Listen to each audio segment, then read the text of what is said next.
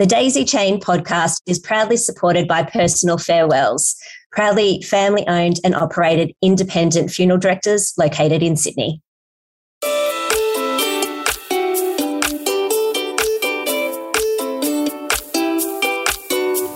My name is Emma. I own the Daisy Chain and run music and movement programs for aged care and disability facilities. I'm going to share how to find fun, purpose, and connection in that stage of life that others think is boring, dull, and pointless. If you would like to know how we shine a light on the fun, vibrant, full lifestyles of the aged care residents and disability clients, stay with me as I share the stories of human connection. Good morning. This is Emma from the Daisy Chain podcast. I am here today with Anne Marie McLeod, who runs a business called McLeod with a Silver Lining. Uh, Anne Marie is an end of life celebrant and doula. So, welcome, Anne Marie. Thank you. Hello. Nice to be here. Thank you for joining us. How are you today? Pretty good. Pretty good. Good. Excellent. So, we're going to talk a little today on uh, what's an end of life doula um, who needs one. We're going to uh, chat about your journey that's that's brought you to this point, um, and how you got into this line of work, and um, and then we'll see where the conversation takes us. I'm sure we'll meander along the way and and take a few a bit of a scenic route, but um, we're going to start with um, just. I think the first question is what is an end of life doula? Yeah, great question. And it's the question that I'm asked pretty much by every single person when they ask me what I do. The next question is, what is an end of life doula? Um, so the word doula itself is actually quite an ancient word coming from Greek origin. And so it is um, it means a woman who serves and it refers to the one who provides non-medical support and information through life's transitions so most commonly birth and death so back in the days, you know, before hospitals and midwives, um, the women in the village took care of each other during birth and also during death. So that's where the terms death doula, death midwife, um, end of life doula all come from. And in more recent times, I've come across the word death walker, which I actually really love now. Um, it was coined by Zenith Virago. She's the founder of the Natural Death Care Centre in Byron Bay. Uh, I did some training with her, and she's an incredible inspiration for me. Um, but I decided to call myself an end of life doula because I felt like that was a bit softer. Yeah. But the more I do this work, the more I'm resonating with the word death walker because it really is about walking with people who are experiencing dying and death, um, walking beside them, holding their hand, you know, guiding them, advocating for them, and supporting them through a time that is largely felt as the complete unknown. So, death doulas also support families and loved ones uh, who are caring for the person who's dying. Um, often, those people are doing it for the first time and they can feel really out of their depths. You know, they're going through an incredibly emotional time. Um, grief often starts for us when we hear of the diagnosis you know we, that's that's where the grief first sets in and just people feel like they just don't know what to do. And so they have to go through this emotional time. Um, on top of that, they have to start doing some hard things, making some hard decisions. So it's important that people know that they don't have to do that alone. And basically, an end of life doula is someone who can support in a range of different ways, depending on what you need and how you're feeling about it. Um, the journey is different for for every family. Um, but it's really about finding out what this particular family needs and, and what the individual needs and personalizing a service for them. Yeah. Beautiful. So how did you end up at this at this point in your life? Like what had happened? What were you doing before? Um, how long have you been doing this? How did you end up um, exploring this as a, an opportunity and something that you felt drawn to?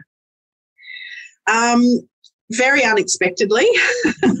um, my beautiful young mum got very sick very quickly and died about five years ago. Um, my sister and I were able to find a way to honour her dying wish and care for her at home. she did have some time in hospital, but we were able to take her home and care for her right to the very end. And even though that was an incredibly difficult time, it was probably the hardest thing that we've ever had to do. Um, but it was pretty amazing too. It was, um, you know, as as sisters, as daughters, it was just absolutely so special um, to be able to be there and just spend that time with her. Even though, you know, looking back now, I'm sure that we could have done a whole lot more, but that's all part of the learning, you know. Um, so yeah, that was a really life changing time, and and we were actually also able to give her a very personal, unique beachside farewell ceremony that we did by ourselves, which was just really exactly what she wanted. The moon was rising, and that was just beautiful. Wow. Um, and I didn't know it then, but you know that was a catalyst, a change for me in my life, and and lots of little things sort of happened after that. But it led to me becoming redundant in my job. I'd been working in corporate, um, big corporate companies for about 25 years. Never really felt too fulfilled or like my work had any meaning whatsoever. Um, and so being made redundant gave me that push into a life change and gave me, you know, all of a sudden I had all this time on my hands to reevaluate life. What do I want to do? And I can actually only describe what happened as a really magical um yeah just a really magical experience that just very loudly and clearly said to me you need to be working in the space of death and dying, you know, and I'd never really thought about it before. You know, I've been, mum wasn't the first loss that I'd experienced, uh, but she was definitely, like I said, you know, probably the, the catalyst for all the change um, that has led me here. But I do realize that all of the other losses and, and deaths that I've experienced in my life have been leading me here in some way. I just had to do a stint in corporate for a quarter of a century first. I'm sure there was lots of skill that you learned during that well, part of the journey. exactly, exactly, yeah. and it is part of the journey. That's right, you know, and and all of those skills, yeah, help me with the running of the business side of things. Um, but you know, all of the lessons, you know, I feel very, even though you know, obviously, you know, Mum's death was awful and sad and heartbreaking, but I'm actually very grateful for the lessons and the blessings that her life and her death have given me, and so I guess everything that I'm doing now is with, you know, sense of gratitude to mum, which yeah. is really special. Yeah, that's beautiful. Yeah. yeah. And, and I know we spoke briefly before and I said it's it's really beautiful that uh, the majority of the guests that we had on the podcast have been through that journey where something has has happened in their life with a loved one and that's kind of inspired them and given them the purpose to do what they're doing now which i think you know that's the best the best gift that someone can leave us with um, is that purpose to whatever it is whether it's you know with like with the daisy chain with bringing music and movement and joy for yourself um, you know new programs whatever it might be that's it's taking that experience and that profound um, change and being able to then, um, I guess, transform that into something that then helps other people. Yeah, it's a heck of a legacy for them, isn't it? Yeah. Without them even knowing yeah. what they've passed on to us. It is an incredible legacy. And um, just I think that it, it, helps bring so much more meaning to to our work. I mean, I was that kid who never knew what she wanted to do when she grew up. I think I wanted to be a school teacher at one stage, and you know all the standards, but I really just never had a, a, sense of passion or, or calling until literally a few years ago when I it was literally an undeniable calling, and I was like, "Oh wow, I've heard about this. I've heard other people that have this, but I've never had it myself." Like, "Wow, that's amazing! Thanks, mum." You know, it was kind of yeah, it was kind of cool. Yeah, it's really interesting because my my almost sixteen year old is you know uh, going through doing work experience and talking to careers advisors and all that, and it's like you know you you kind of go through school and your late teens, early twenties being asked, what do you want to do? Yeah. Um, and I think for me now, you know, as a woman in my 40s, it's actually not what I want to do, it's who I want to be.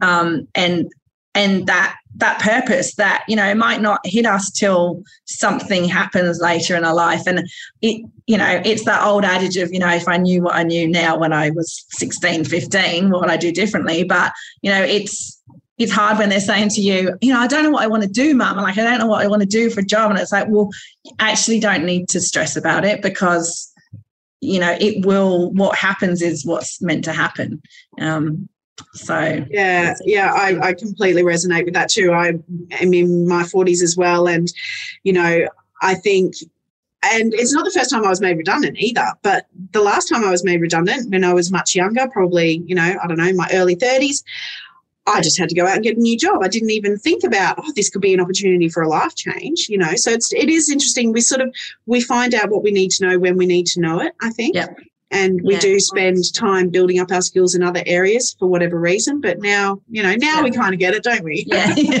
so much it. wiser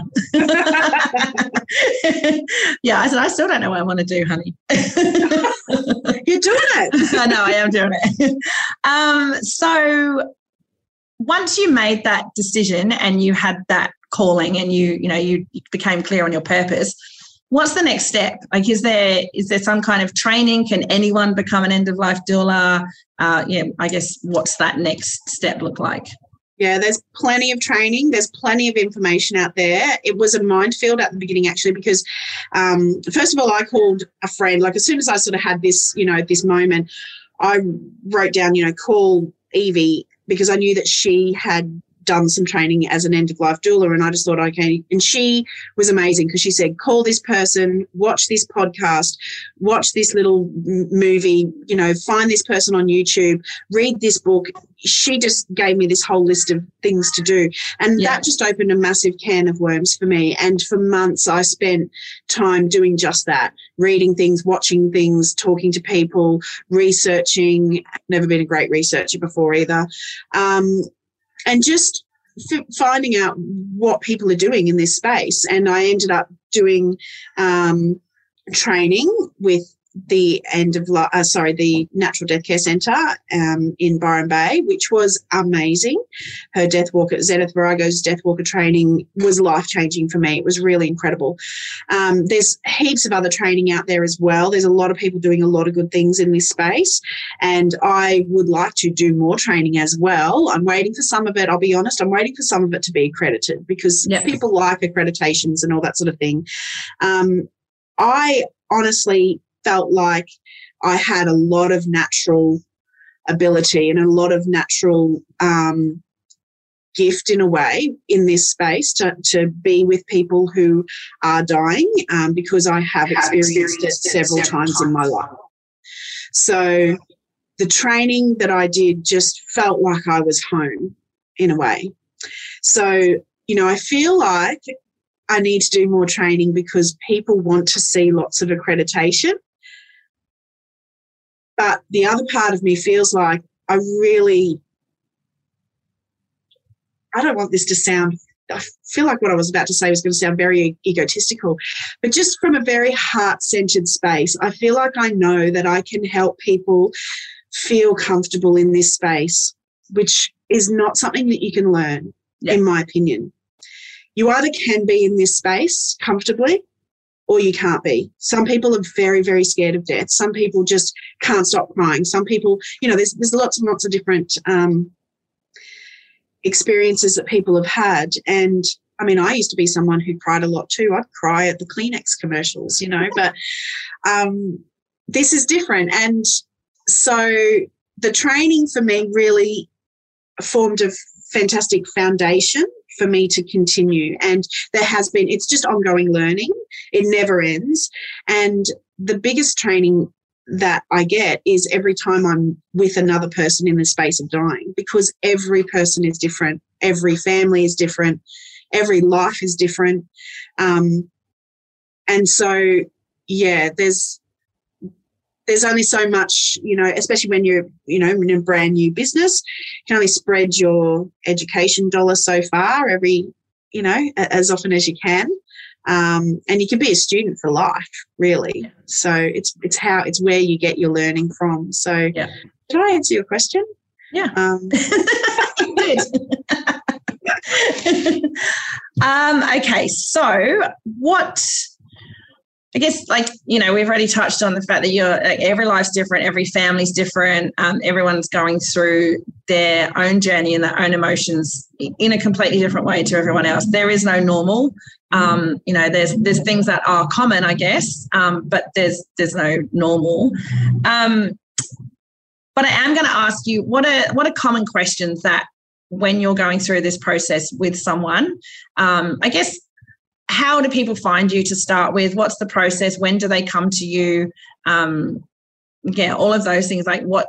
How does what you do actually um, happen? Um, mostly word of mouth. I mean, I've got a website and social media and all of that, and it's starting to get out there, you know. Uh, but I think this is the kind of. I'm a funeral celebrant as well, as you know, so particularly people like to go, oh, who was that person that you told me about? Because it's such a personal space to be in. You know, I'm in people's homes and, um, you know, talking to them at very vulnerable times. I think, you know, word of mouth is the definitely the best form of um, advertisement. So people find me, I just I feel like they're just guided to me so far. Um, uh, but because I don't do much advertising or anything at all. Um, the questions they ask me, usually the first few questions are, what do I do? Who do I call? What do I, what's happening? Like, you know, what do I need to do? Because people are in that space of, my parent is dying. I, I have to be at hospital, but I just, I just don't know what questions to ask. So, you know, I can give them some ideas about, right, you know, you ask them questions, where they're up to.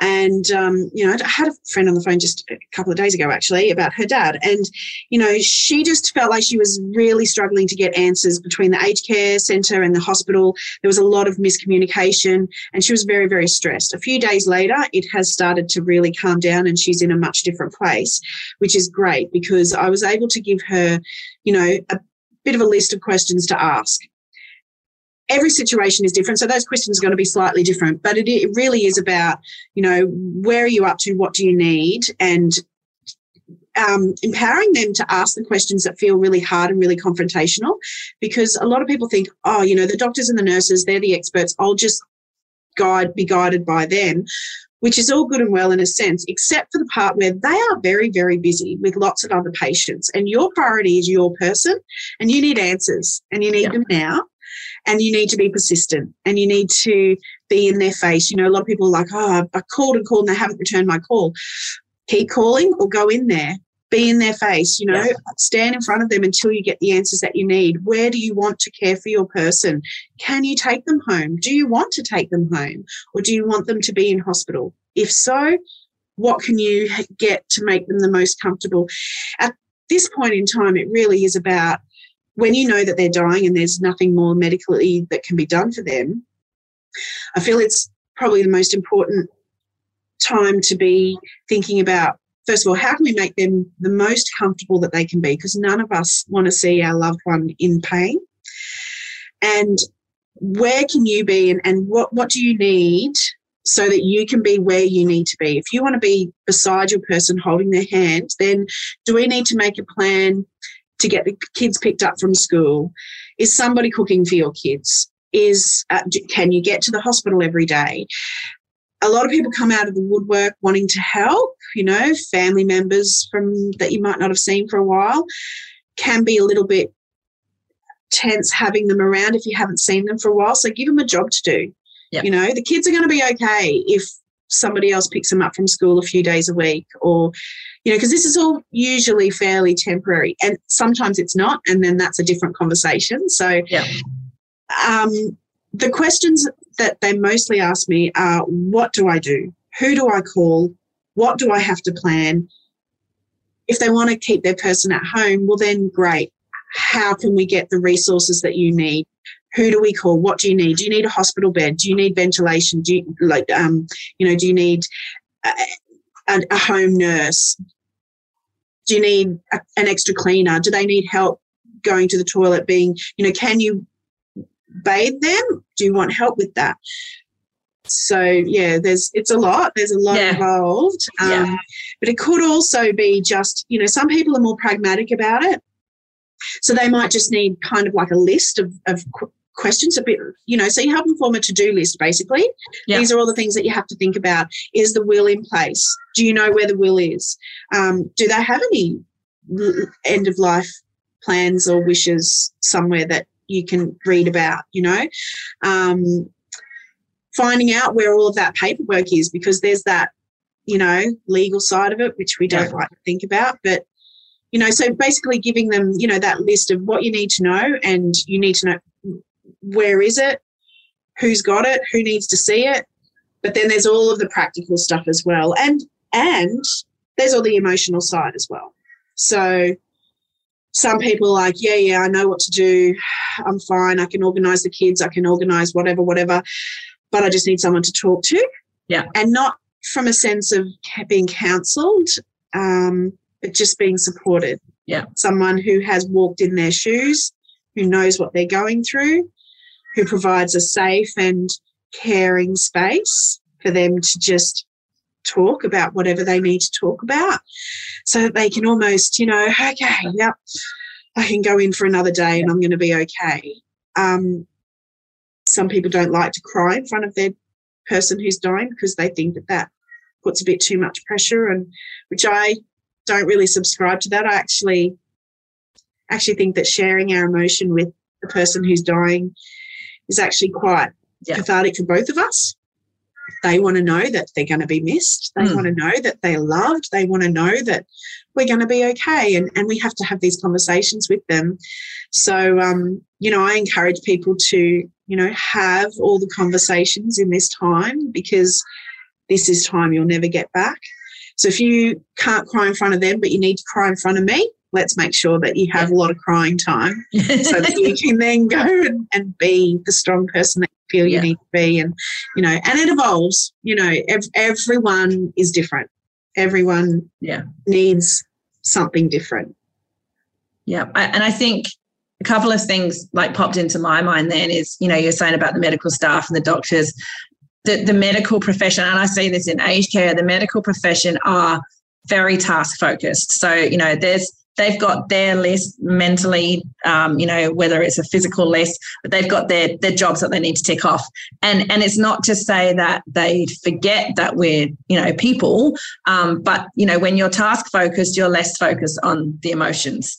Um, and then the flip side of that is, you know, when we are emotional uh, and we're we're caught up in the emotions, we tend to like the, the we get foggy around the the practicalities. So, you know, the fact that you're there to kind of bridge that gap between the the emotional and the practical, um, I think is a, a huge thing, and I see that in aged care too. Um, I have a question, which is a little random. If that's me. I guess that, like we said earlier, the thing that keeps popping up um, in these podcast interviews is that you know these are all topics that we don't tend to talk about until we need to talk about them. So whether it's you know how to manage with a, a disability that that might come on, or you you know you've had an accident and you you suddenly got this disability that you didn't have before, um, whether it's dealing with funeral plans, end of life plans, going into aged care, um, all of those kind of topics we don't tend to think about. Um, and most people don't even consider until it becomes part of their everyday life.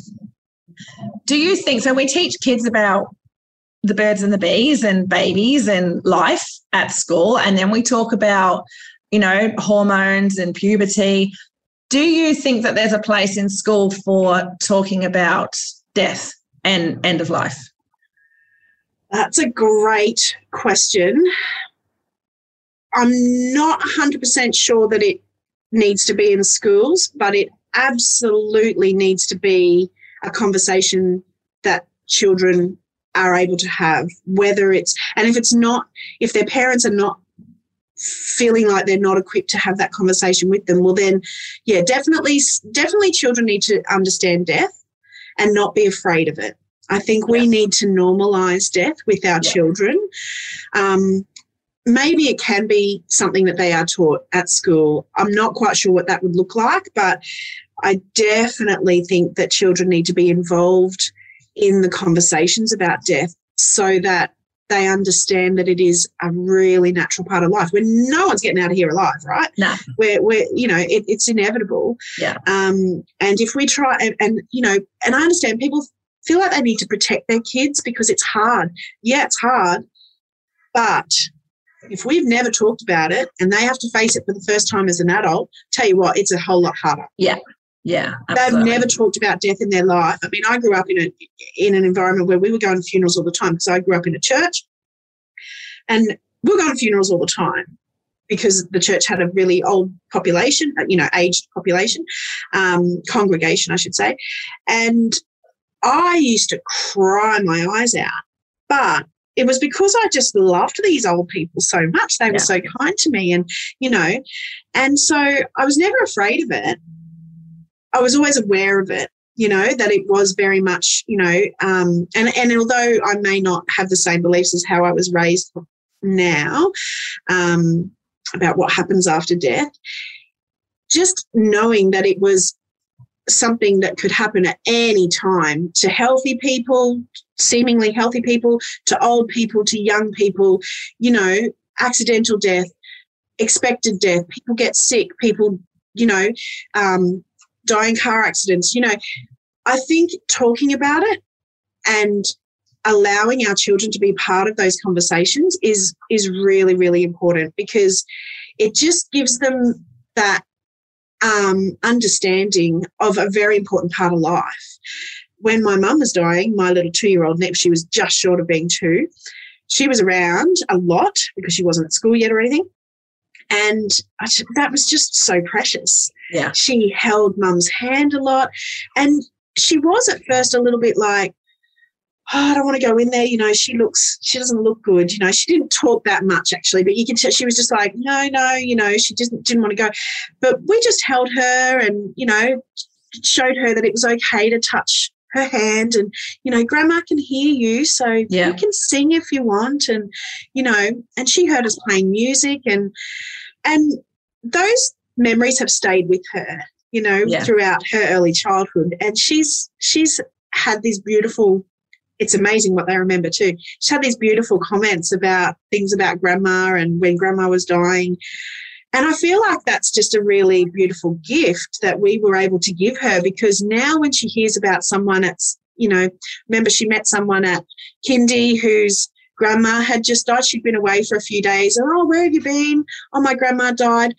And she walked up to this little girl and held her hand and said, my grandma died too. And they hugged. Oh. And it was just this beautiful, beautiful. thing. Like, yeah. you know, yeah. which is, yeah, which is, I just say, yes, it, it does need to be somewhere very yeah. poignantly in, in children's lives for sure. It's, um, I mean, I've taught in aged care for the last 10 years and my girls are now almost 16 and almost 14. So when I first started, they'd come with me in the school holidays or the little one before she even started school. Um, and yeah, same. I would, you know, I'd come home from teaching classes and you know the the general chat around the dinner table you know how's your day um, and then they'd be like you know how's how's joyce and i'd be like well sadly you know joyce passed away or you know this happened today this person's not very well um, and again it just it's part of conversation so it, it yeah definitely um, yeah it takes away or helps to alleviate the fear of the the unknown yeah. side of it and I think that that's the most important part. Yeah. Removing the fear from death because it is uh, it's it's the most common fear. I'm pretty sure. Uh, yeah. You know, there's like public speaking and death i can't remember which one comes first but yeah. you know it's it's a huge fear. And you know i talk to my family all the time about you know the funerals that i'm doing and you know just sharing with them some of the experiences that i'm seeing. Um, and you know my niece and nephew are they're now 7 and 12 and they ask me questions about you know so how was that funeral that you did the other day auntie? And and we talk about it and yeah you know, and I ask them, you know, what do you think you would like if, if you had to have a funeral? And they're like, and and it's not that we want to wish anyone to need to talk about that. Uh, no, it's it's not that we want to wish anybody dead, you yeah. know, but yeah. just getting them to, you know, and sometimes they're like, oh, I have no idea, but you're just planting that seed for them yeah. to think about you know, and talking about what we want because, you know, they're going to be the ones that have to plan our funerals. And so we're like, you know, I want this and I want that. And, you know, yeah. um, just making it a part. And it's, you know, we don't talk about it every day, but it's definitely yeah. a common conversation in the family. Yeah. I think is really lovely. And it's becoming a common conversation in my friends circle as well, because people are very fascinated with the fact that I do this work and they have so many questions, you know, and it's getting them to think about their own mortality and the mortality of their parents, which at our age is sadly becoming, yeah. you know, we're, we're right in the, the thick of that age group. And so I think that, you know, in our community as well, like not just in our families, but in, in our communities, it's something that we need to get better at. Um, you know, things like Dying to Know Day and Day of the Dead, you know, really important days of the year for us to you know, spread awareness and, and to open up more and more conversations. And so that's something that's a work in progress for me. I'm wanting to, you know, get get better at doing that in my own community. And I'm actually also looking at um, starting a, a small uh, grief support circle because um, there's not much sort of in this local area and, and just, you know, fairly informal place for people to come, not for counselling or anything, but just to come to be together with other people who are going through the same thing. Yeah. So that they know that they're not alone, you know, because it's a it can be a very, very lonely road um, when you say goodbye to somebody. Yeah. Because our friends and family, as amazing as they are, you know, supportive and loving, and we need to have them around. If they've never been through it before, they don't know what to say. They don't know how to react all the time. And some of them can get what I've heard referred to as like grief fatigue. It's yeah. like, oh, we still sad about your mum's death. How long ago was that? you know, they don't say those words, but that's the yeah. feeling that you can get. Yeah. And you sort of shut down from some people because you think that they're not responding anymore. Like, I, I don't feel supported by them. But it's because they don't know what to do. They don't know what to say. So, yeah, having a place where you can go and you know that you can say whatever you need to say in a safe space and people there are on the same page. They know what you're going through and they can just be compassionate. It's not to fix anything. We don't fix grief. Yeah. We don't, there's no cure for grief.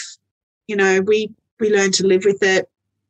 It changes as we grow and, and we, you know, we pack it into our little backpack and carry it around with us, you yeah. know, in a sense, you know, yeah. not in a morbid sense, but just yeah. it, it, it becomes part of us, you know, and we learn to, to manage life with that sadness, with that loss, you know, and people need to have a space where they can, yeah, talk about that and share that.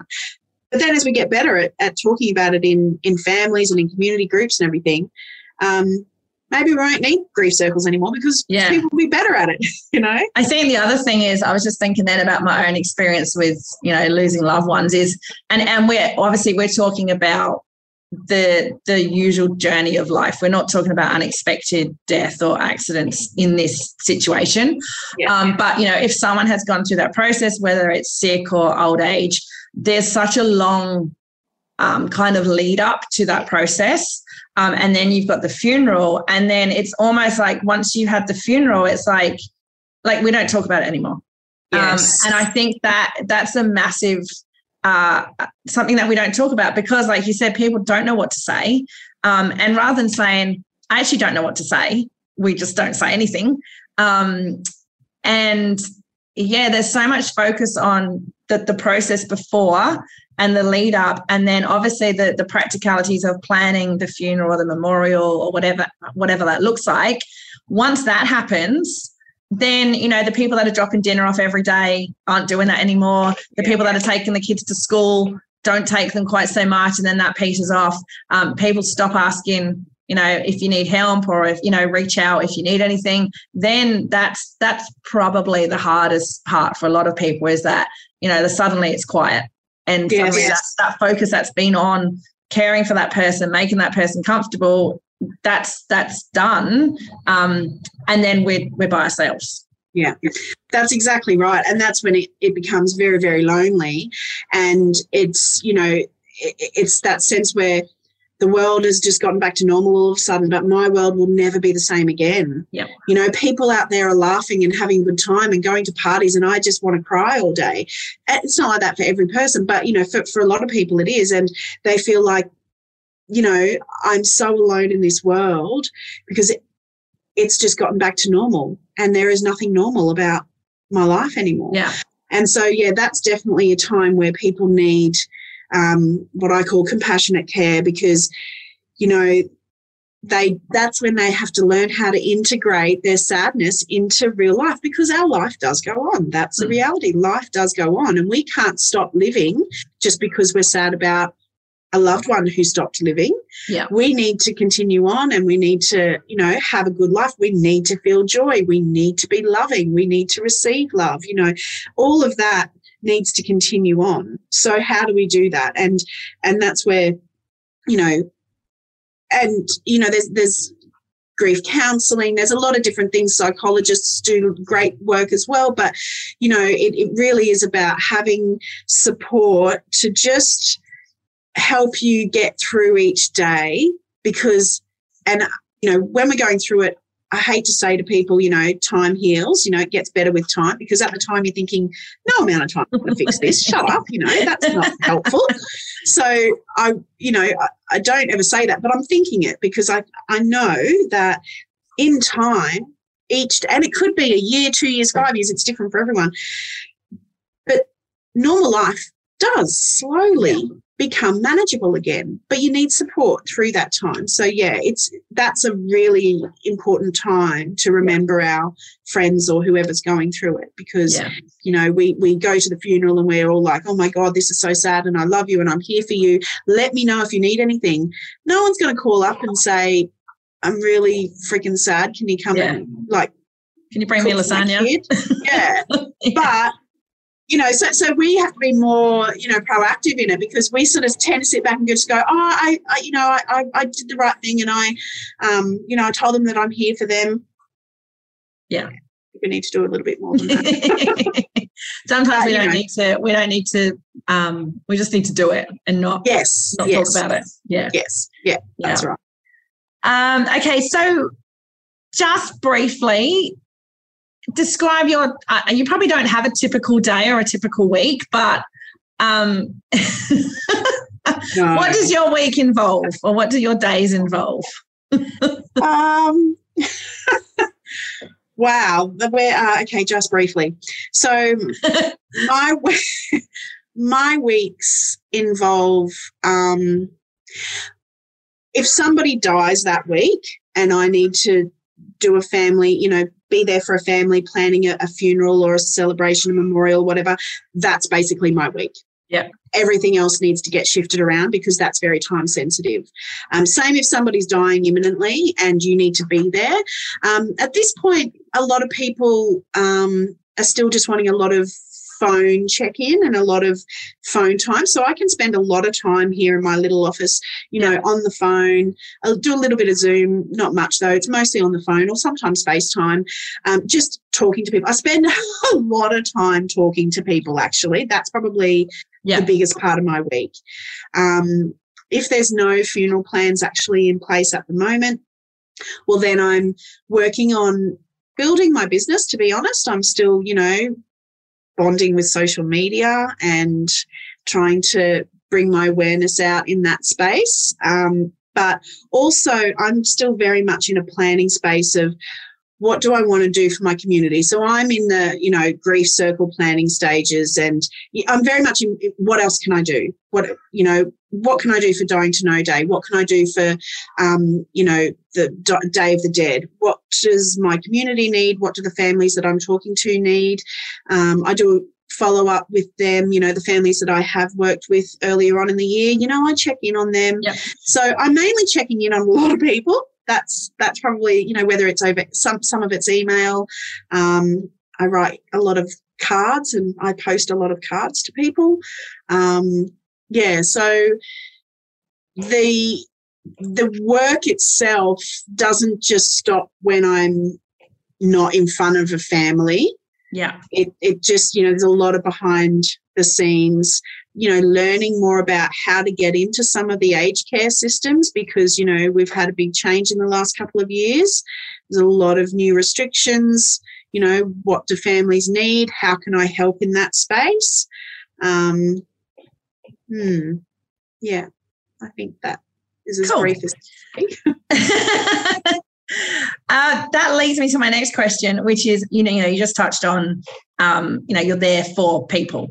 Um, now I know because I, you know, we're not we're not in the same line of work, but we're in similar lines of work where our energy is given to other people a lot of the time, um, and I know how tiring that can be energetically, um, and I know the importance of you know making sure that I take care of me.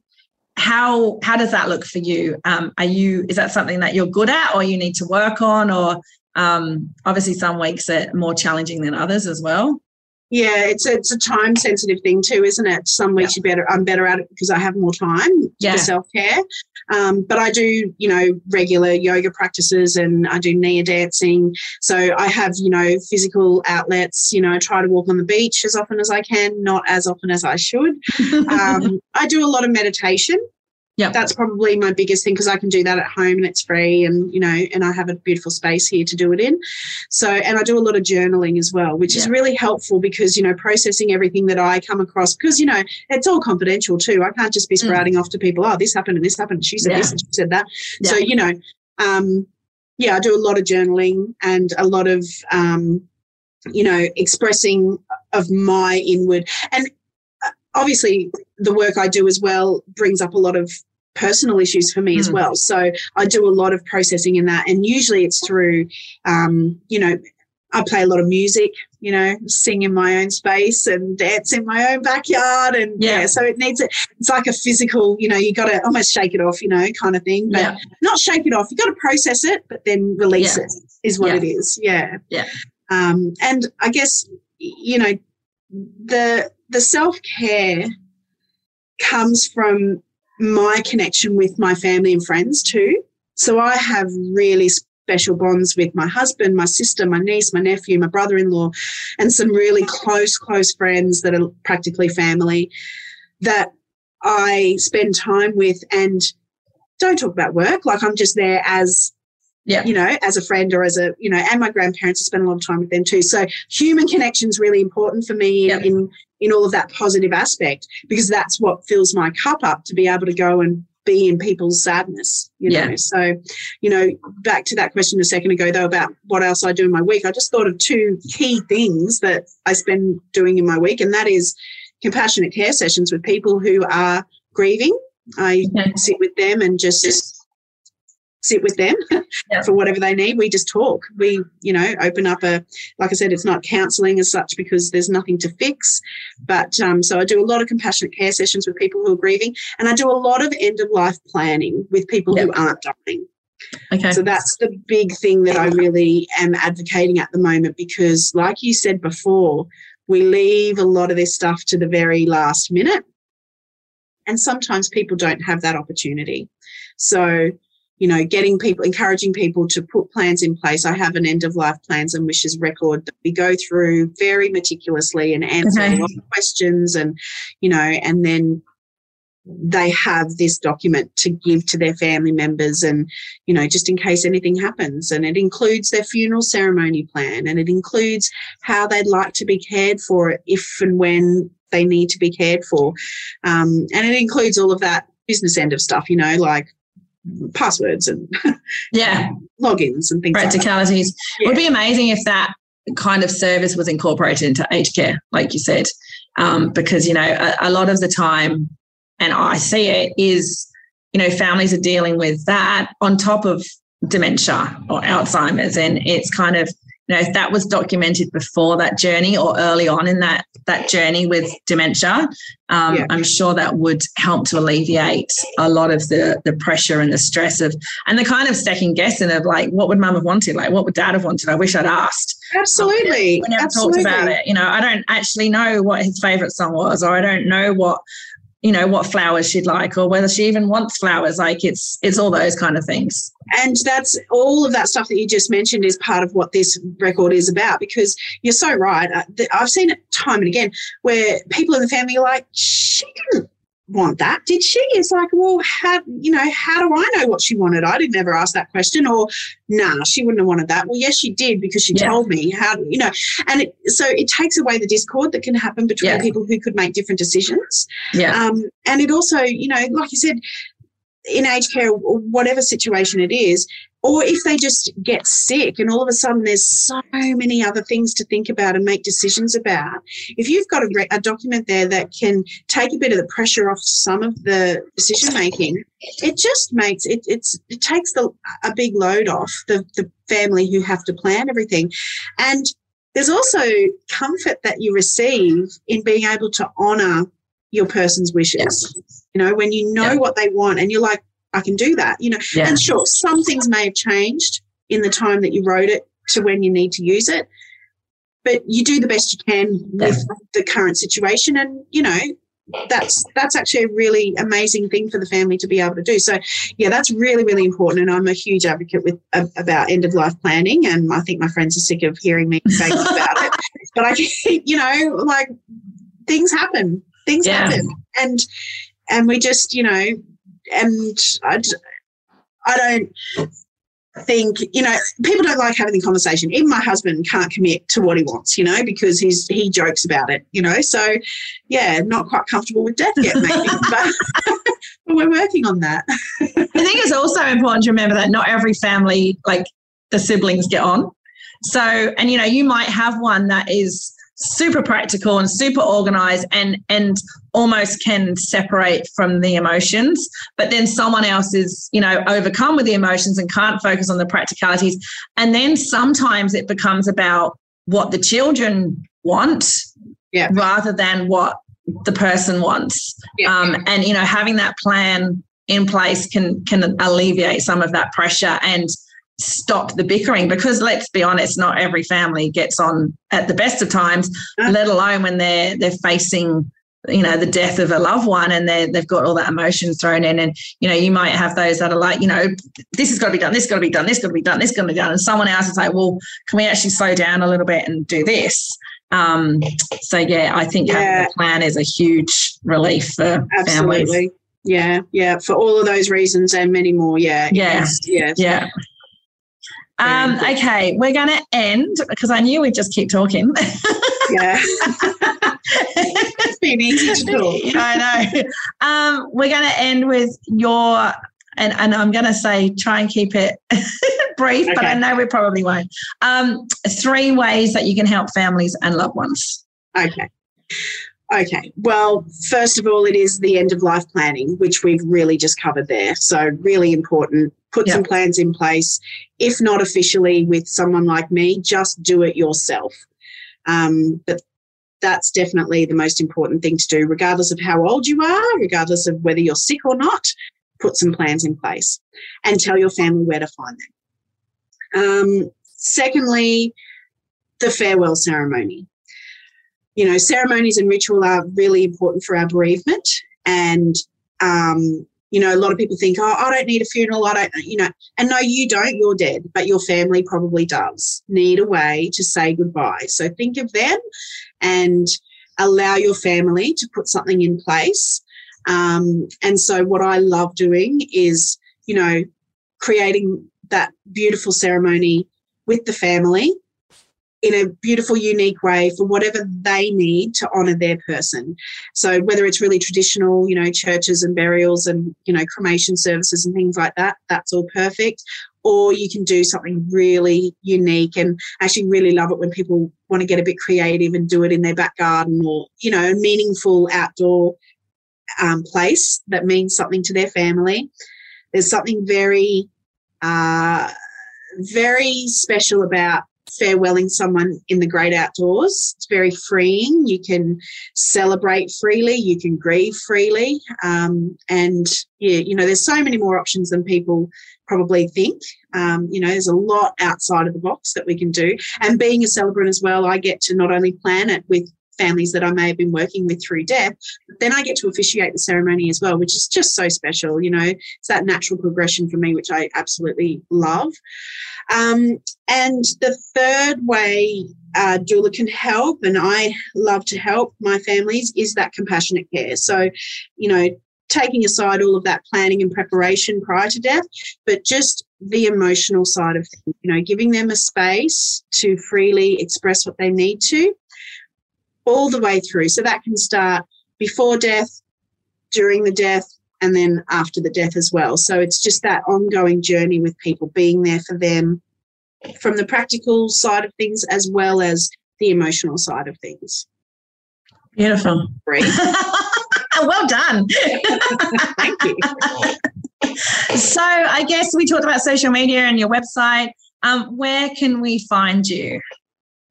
Uh, website is www.mcleodwithasilverlining.com.au. Yep. Uh, Facebook, it's the same, I think. McLeod with a Silver Lining, End of Life Celebrant and Doula. And Instagram is just at McLeod with a Silver Lining. I tried to keep it all fairly Yep. the same. Um, that's about it. And I will, we will pop that in the show notes anyway for anyone that wants to find you. Where are you based? I didn't ask that question. I'm Sunshine Coast, Queensland. Beautiful, Beautiful. Queensland. Yeah, Beautiful. sunny, hot. Yeah, yeah. Hot at the moment. Yeah, yeah, Yeah. hot. Really hot. Yeah. Um, thank you so much for your time. I really appreciate it. Um, I really Thank appreciate you. being able to to talk about the things that you know people find difficult to talk about, and and hopefully by doing more of this kind of work, then we can gradually make a, a change, and people aren't scared to talk about it. Um, so thank you so much. Thank you so much for having me on. It's been an absolute thrill. Thank Thanks, you. Anne Marie. My name's Emma. I'm from the Daisy Chain, and thank you so much for listening to the Daisy Chain podcast.